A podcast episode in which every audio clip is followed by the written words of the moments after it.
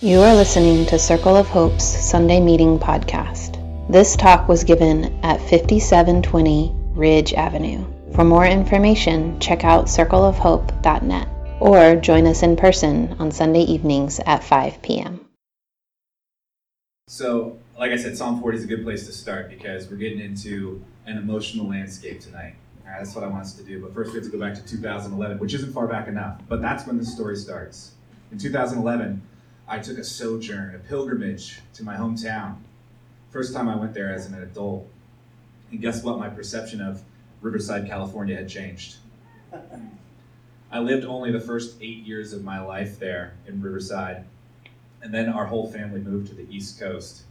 You know, we had made a few trips back there over the years to visit family and friends. Um, but it was the first time I was navigating there, uh, visiting all my old haunts as like a driver of a car or a walker of a body. And, uh, you know, I went to all the places that I loved. Um, and it was really fun to try to find my way around town. I went to the Marcy Branch Library next to the Wiener Schnitzel, which we never went to. I went to Shamel Park, where they had since added snazzy new baseball fields. Jefferson Elementary, where I had played for so many days of recess, except when there was a smog alert. We weren't allowed to go outside. Uh, that, that's Southern California, folks. Oh, they even had the, uh, the old play equipment where we used to play toilet monster tag. My brother Joel knows about that. We'll tell you about it later. It's a very ingenious game. I don't know who invented it. But I was most pleased that I was able to find my way all the way across town without using maps or Google or anything. I was able to find my way from the house that we lived in on Sierra Street across town to my grandparents' house on LeConte Drive. This is using my memories of eight years old. I was able to navigate. I was using my feelings. And uh, I was so pleased that, that we made it there. But I also remember that this trip, getting across town, when I was using my feelings, like driving in the car, getting across town, it took a really long time.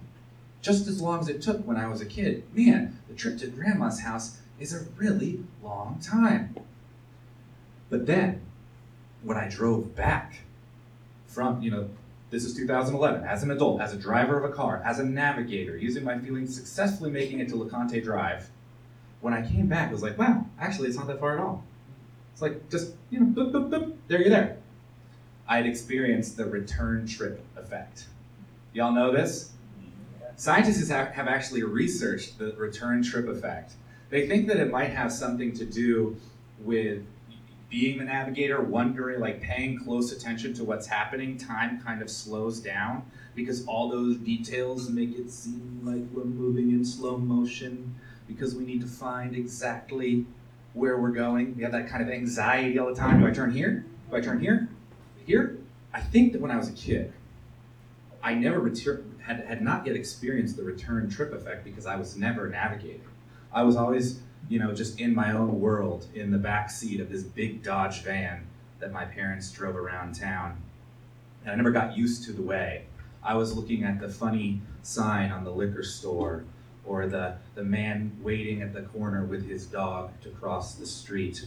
I was looking at the reflection of our van in the car next to us and how it seemed like we were going backwards or forwards depending upon the velocity of each car. These are the memories of getting to grandma's house when I'm seven. But as an adult, in 2011, I was mastering my environment, making up for years of absence and the impotence of being a child. By the end of the trip, I had shrunk Riverside down to the size of my perception. I knew how the freeways worked, and yes, we call them freeways out there. No tolls on the West Coast. You know, where to get off and which way to turn to get here, there, back again. I had achieved the return trip effect for all kinds of places across town. To my grandparents' new house, to the Starbucks that had a drive through, and there weren't that many on the East Coast at this point. It was very exciting. Uh, to the historic downtown and back. I knew my way all over town, no Google Maps. I was dominating Riverside in the sense of like being in control. And I think that I was, in a sense, it was so important to me, and I'm still telling you about it seven years later, because I was proving that I was indeed grown. I had a child. I took my child to visit my grandparents. That was the, that was the purpose of the trip. However, for all my nostalgic wonder about returning to my hometown, there was one part of the trip that remained completely unfamiliar. Riverside, California, is situated about 30 miles south of the San Bernardino Mountains. And when I returned to the area, I was shocked to see them on the horizon everywhere I turned. There are these mountains up in the sky coming over a ridge on the way to my grandparents' house, and there they were. Majestic and white capped, you know, getting on the freeway, and there they were straight ahead, coming out of town. There they were again. They were everywhere, and I had no visual memory of these mountains. I could get across town from Sierra Street to LeConte Drive, but I didn't know there were these beautiful mountains. I had no memory of them. Where I live now, in Camden County, the highest point is 215 feet above sea level. The San Bernardino Mountains top out at 11,000 feet above sea level. And yet, I had no memory of these mountains. There they are. That's like the center of town there, Mount Rubidoux. And you can see them beautiful there in the distance. Although this fan is making everything wave. Do we like that? we like that? We like the undulating screen? All right, thanks. Uh, yeah, actually put it right on me. Yeah, that's good. Uh, uh, oh, maybe that's why. Oh, sorry, team. Oh. Here, I can do this one in solidarity, I think. Yeah. Okay. So another trip that I took, actually, you know, I'm still, I'm still, I'm still taking all my nostalgia bender with me. Okay one of the trips that I took that took about exactly the same amount of time was walking from our house on Sierra Street to the local Dairy Queen, about a mile away. This was a trip that I was allowed to make with my brothers as a kid. So I, I had I had already been the operator of a, of a human body making that trip. And so I knew it would take just about as long as it did. Uh, and testing out this these ridiculous mountains I, I, on the way back from Dairy Queen, I, I, I scanned all of the horizons, and it just so happened that there were no views of the San Bernardino Mountains from Sierra Street. So I'm a little vindicated here because the, the edge of my traversed area, where I was allowed to go on my own, in my own tiny little neighborhood, seven year old Rain, there weren't, there weren't any San Bernardino Mountains. They didn't exist in that place. And here's my, here's my metaphor, all right? I think that a lot of us live on a tiny little emotional street. We live on, on a, maybe even stuck in a seven year old kind of space where we can only get so far. And it's, and it's not that we don't want to look up to the horizon, to these majestic mountains, deep and deep valleys and, and high white capped peaks. It's not that we don't want that, it's just that we don't have a perspective for it. We don't see that far. You know, the, the one story houses just don't happen to give us a view. We're caught up in the daily grind of our very well worn paths to Dairy Queen or the adult version of Dairy Queen unless you still work at Dairy Queen, I think that's fine. I bet if you get a manager job, it's a fine career. We often describe our emotions in, in such limited ways, right? I'm good. I'm fine.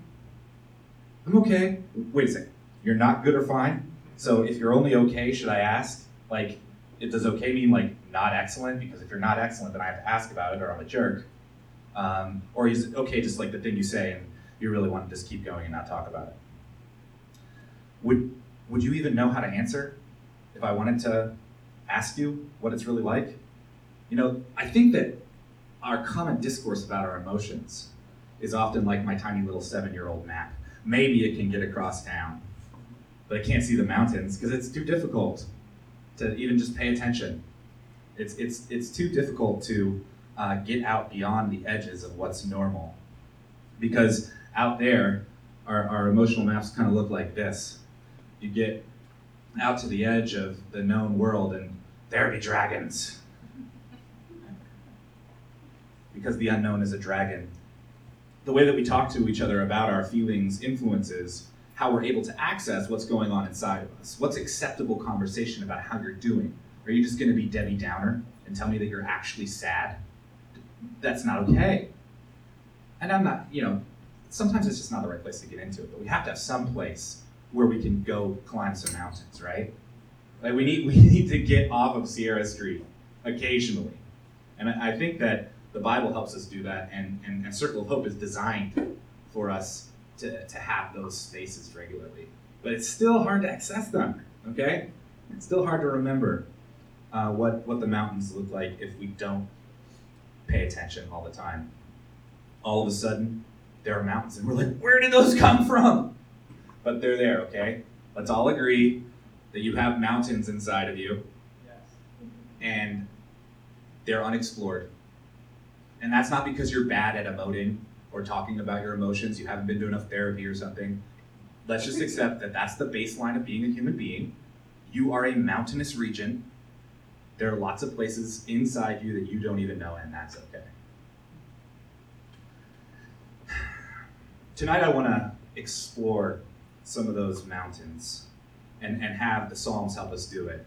Jeffy and the team were getting us there with Psalm 40. Like, no, what, how, what does this actually matter to you? Like, what are you having trouble waiting for right now? Why is this not just what David was saying about his tricky circumstance? What, how can I appropriate this for my actual emotional map right now?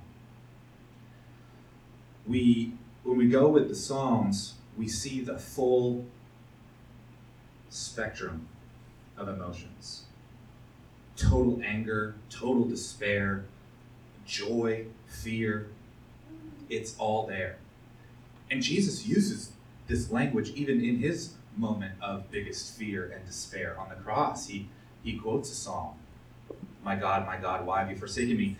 And some people even think that, you know, it's this like very forsaking moment, but he might have been like tagging the end when there's this triumph afterwards. You know, people's he had, he had a full understanding of what was going on in the Psalms, and it was kind of his emotional language. It's his prayer language for the people. And I think it's really helpful to have those set prayers, those places that we can go that can stir some stuff stuff up in us because we're not equally good or equally available or um, equally capable of spelunking, getting down in the caves, climbing to the tops of, of those white cap mountains. So I want to bite off Psalm 85 tonight one of my favorite Psalms, uh, as a way to answer the question what do I do when there's not enough hope? Psalm 85 ends in this beautiful vision of the future, but it starts in the past, moves through the present, and then into the future. And I want to bite it off in those kinds of chunks. So it starts well, there's the whole thing, and I have it split up into those that timeline. Oh, let's have someone read it. Let's have someone read it now so we can kind of get the, the lay of the land. Lord, you were favorable to your land. You restored the fortunes of Jacob. You forgave the iniquity of your people. You pardoned all their sin. You withdrew all your wrath. You turned from your hot anger. Restore us again O God of our salvation. Put away your indignation towards us. Will you be angry with us forever? Will you prolong your anger to all generations? Will you not revive us again, so that your people may rejoice in you? Show us your steadfast love, O Lord, and grant us your salvation. Let me hear what God the Lord will speak, for he will speak peace to his people, to his faithful to those who turn to him in their hearts. Surely his salvation is at hand for those who fear him, that his glory may dwell in our land. Steadfast love and faithfulness will meet. Justice peace will kiss each other. Faithfulness will spring up from the ground, and righteousness will look down from the sky. The Lord will give what is good. Our land will yield its increase. Righteousness will go before him and will make a path for his steps. Thanks, Aaron. The psalmist starts with the past, remembering what is what God has done for the people of Israel, telling that story which describes God as liberator and deliverer, and in this case, a forgiver. I think this would be a good place for us all to start in our prayer, reminding ourselves who God is and who we are in relationship with God. When you when you want to pray and you don't even know like what to ask, um, or or it's not even you, you just don't even know where to start. You're kind of a big mess. Start with the stuff you know about God, and not just and, and it could be fine. Maybe memorize this one. That's good enough. But who is God is a great place to start in prayer. I, I've seen preachers do the. Have you ever known the preacher, like the deacon in your church, that starts off the prayer and it sounds like it's going to go into a full sermon? You know, like it's just going to like who God is, and it's just expounding, expounding, goes through the whole story of the Old Testament and this and salvation. Some of some of you are church people and you know this person. I used to despise that guy. Like like you're just like talking, like you're doing exactly what Jesus says not to do about fancy talking on the corners in the Sermon on the Mount. But you know what? I really need that guy sometimes, and sometimes it's a woman too. But it's usually a, a, a very uh, hearty dude in my experience who is who is just taking the opportunity to tell God who God is and tell us. Like, what, what's going on? No, we actually need that. I need to start work. I need to start with something. And sometimes I don't even have anything else to say. Something I don't even know how I feel or what what to do. But I am sure of of who God is and what Jesus has done. So I might start there.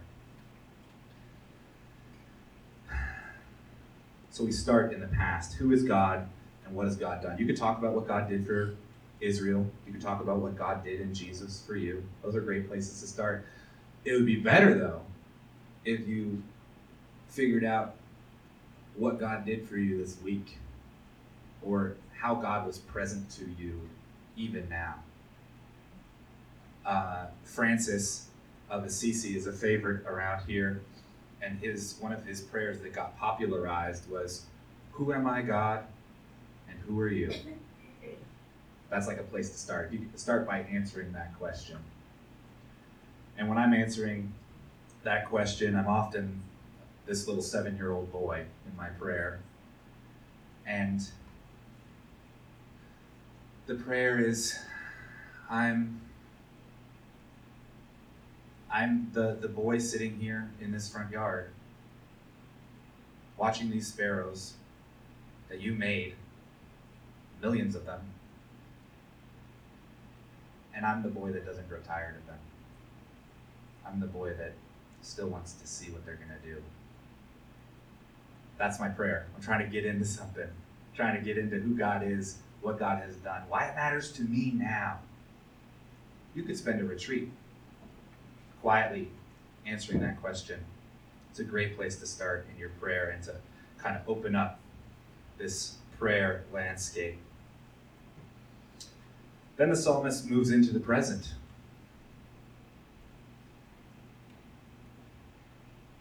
God, it seems like you're mad at me. What did I do? Do you see what they're saying there? Will you be angry with us forever? Will you prolong your anger to all generations? This is not the deal. I don't want it to be like this, and this is how it feels. No!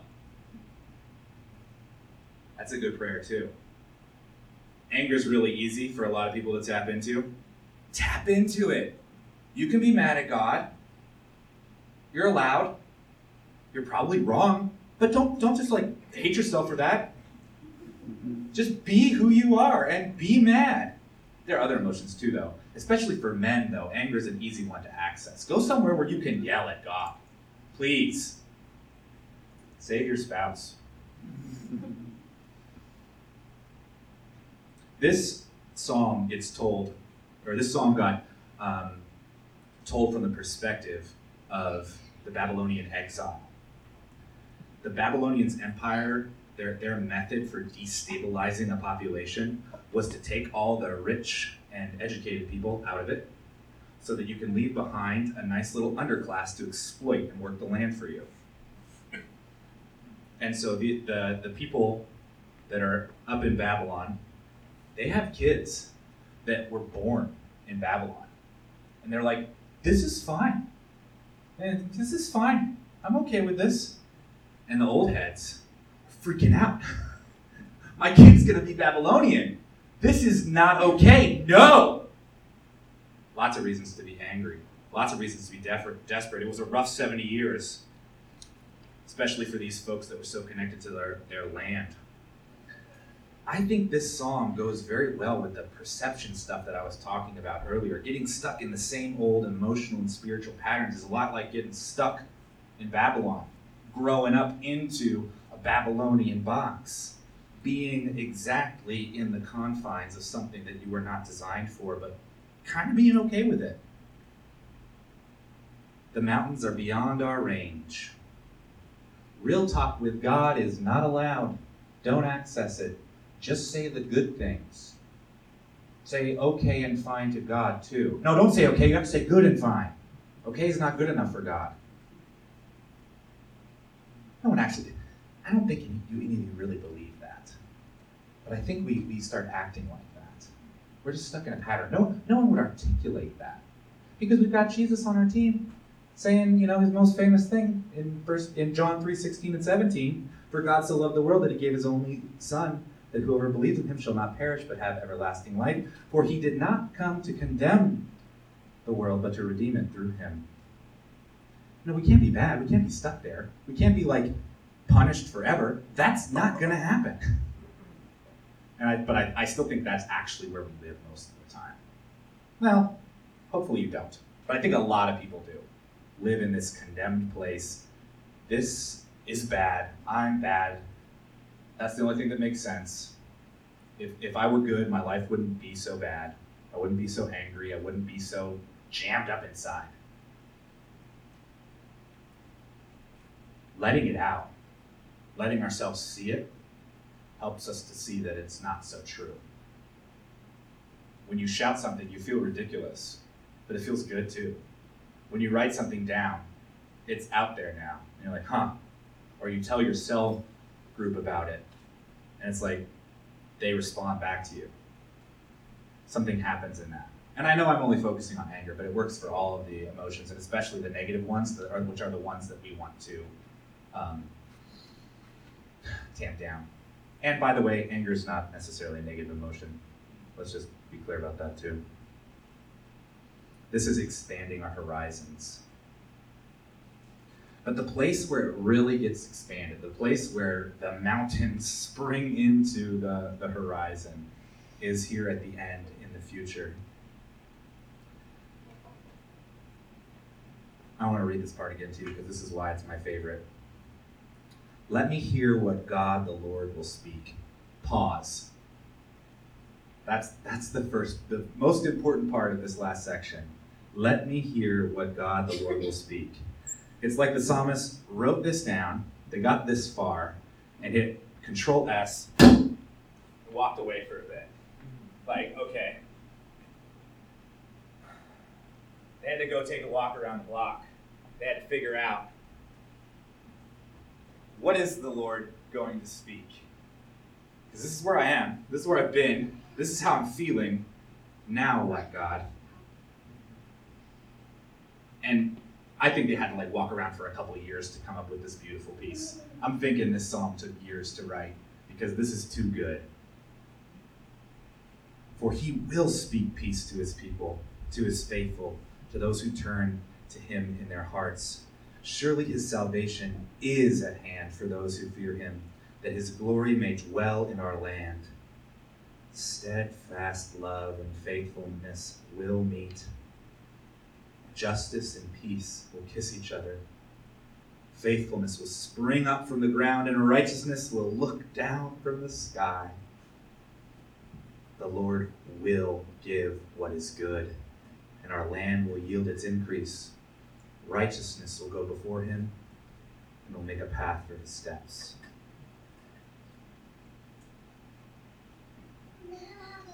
This is like the San Bernardino Mountains for my seven year old eyes. There is more. There is much, much more than we can even imagine. Just the act of seeing how much further there is to go gives us freedom to explore and express that there is a future. And it's so beautiful. It, it unites what we can't seem to unite peace and justice, mm-hmm. The need for some order, and the need to forgive. They're going to get together. They often seem like they're all the way across town and they're hanging out right next to each other. Psalm 85 is often interpreted eschatologically, which is a fancy word uh, for having to do with eschaton, which means the last day, the, day when Jesus returns. It's not just the return of the Israelites to Israel, that's where this story is happening. It's the return of Jesus. It's a future cast that, that goes beyond the immediate context. And if that future exists, it kind of opens stuff up. If that future is real, it kind of makes me feel freer. Like there's more to do and to, and to know and to love and to, to see. A future that goes beyond my immediate context is exactly what I need to get free from this captivity of the daily grind, of the path just down the street. The confinement that I feel emotionally and spiritually. We can't get the return trip effect from this future. We can't go there and come back and kind of get a well trod path between then and now. It exists perpetually as a matter of trust. We can see the promise and trust the promise that God has, but we don't get to climb those mountains just yet. God, who is intimately present then and now, is with us, calling us towards them, but they're a long way off. And I don't know about you, but that, I, that makes me feel good. Maybe it's how I'm wired. Maybe that kind of that might make you feel anxious, not not knowing the way forward. Yeah, that, that that's an okay way to be. I get excited about it. You get anxious about it. it we're still going in the same direction together. We can't prove our capacity to this future. We can't even prove its existence to us.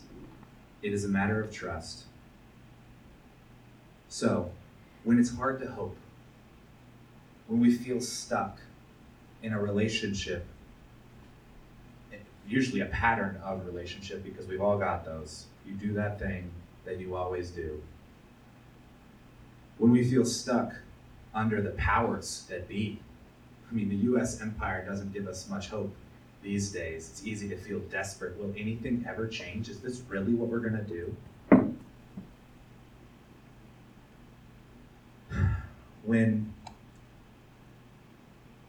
the bank account and the savings account do not line up with the bills and the future that you have planned for yourself and your children, when you haven't worked it all yet out yet and your retirement is also the San Bernardino Mountains, Again, when we feel stuck, God will lead us through those spaces, past, present, and future. In the past, we remind ourselves who God is and what God has done, both in the Bible and in our own lives. In the present, we can get real with God, get the poison out. So, how we really feel can be expanded and our emotional territory can get bigger. And then in the future, we can find space on the other side of our captivity. It's not just the same thing. We can listen for a future that is bigger than anything we've ever known. We need a bigger horizon to know that this is not it. Then we can live in wider spaces and experience a wider freedom to be and do what we are called to do. Thanks for listening to Circle of Hope's Sunday Meeting Podcast. If you want to talk about it or get connected to a cell, You can find one under our Connect dropdown at circleofhope.net.